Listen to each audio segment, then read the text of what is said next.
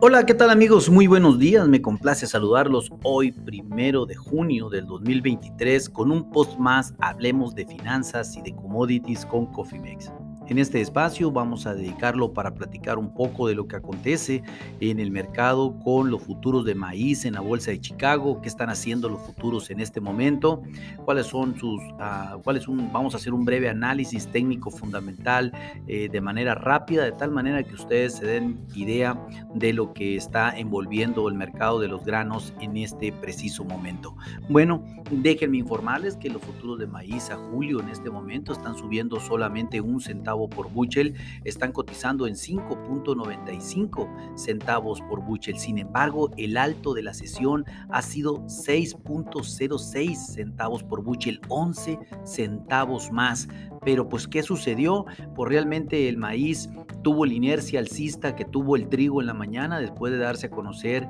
eh, que posiblemente una gran parte de la gran cosecha en China se pierda por inundaciones y esto pues viene a sumar también el tema de las inundaciones en Italia, en donde el trigo durum prácticamente está eh, podrido en estos momentos. Y bueno, eh, todo esto pues viene a que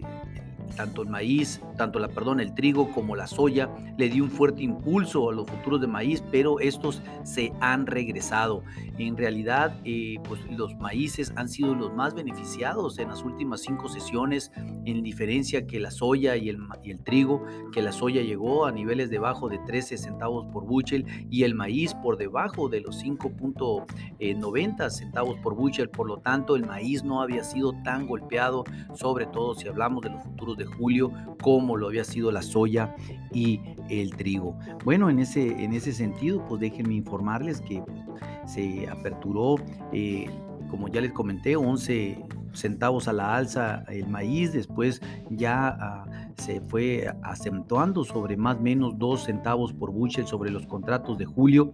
no así los contratos de septiembre que sí están subiendo 8, 8 centavos por bushel septiembre, pero pues el más cercano julio solamente un centavo por bushel. Las estimaciones del informe de, ventas de exportación que será... Eh, que será publicado eh, menciona que podrían ser entre 100 mil eh, las toneladas que se cancelen en este nuevo de,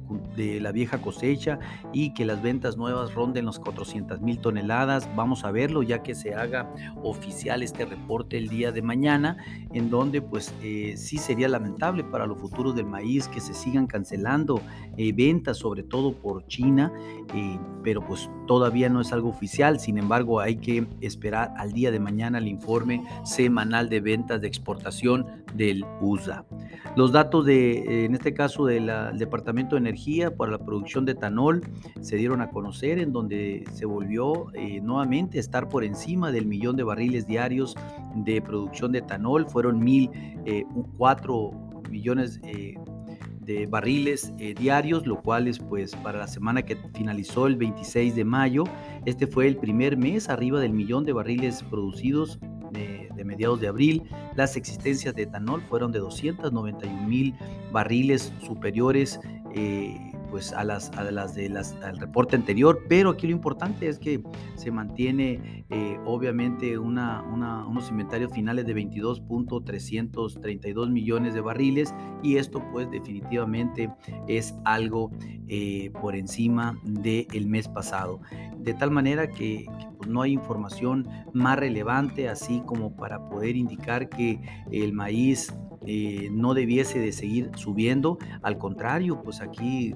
básicamente el hecho de que, de que se haya aprobado el techo de deuda para los Estados Unidos, pues debió de haber ayudado a los futuros de maíz a recuperarse de las pérdidas del día de ayer. Sin embargo, pues se están regresando los futuros levemente en este momento, lo cual pues nos indica cierta debilidad, más sin embargo creemos que por la fortaleza de la soya y el trigo, los maíces también van a terminar positivos esta mañana. Hablando técnicamente, pues como ya lo hemos eh, indicado con anterioridad, el maíz pues mantiene una, un soporte de 5 6.72 centavos por bushel, está muy lejos de ese nivel. Eh, un pivot entre 5.86 a 5.88, también estamos por encima de pivot y la primera resistencia está entre 5.95 a 6.01 centavos por bushel que es el momento en el cual se encuentra ahorita eh, los futuros, ya que en la mañana habían tocado la segunda resistencia, que es de 6.06 a 6.08, los cuales la tocaron y pues pensábamos nosotros que el 6.20 pudiera estar como siguiente objetivo, sin embargo, por los futuros se regresaron, sí, eh, como lo repito, sí creemos que los futuros se vayan a seguir manteniendo positivos gracias a la soya y al trigo. Y pues obviamente eh, recuerden que el nerviosismo por la falta de lluvia, sobre todo en el pronóstico de los próximos siete días en la zona del cinturón del maíz, no es nada bueno, lo cual sí, eh, sí va a pesar en los precios eh, seguramente también el día de mañana. Tenemos una muy buena expectativa para el cierre semanal del maíz, el trigo y la soya. Vamos a terminar positivos porque las condiciones están cambiando poco a poco y están pasando cosas en el mundo que definitivamente están cambiando el contexto, al menos en el corto plazo. Si ustedes no tienen una estrategia para maíz en administración de riesgos y desean tener una, llámenos y pónganse en contacto con nosotros en info.cofimex.net o por medio de este podcast y con gusto podremos contactarlos y hacerle un traje a la medida. A nombre de todo el equipo de Cofimex y mío propio José Valenzuela, le doy las gracias por su atención y le recuerdo que lo peor es no hacer nada. Pasen un hermoso día. Hasta luego.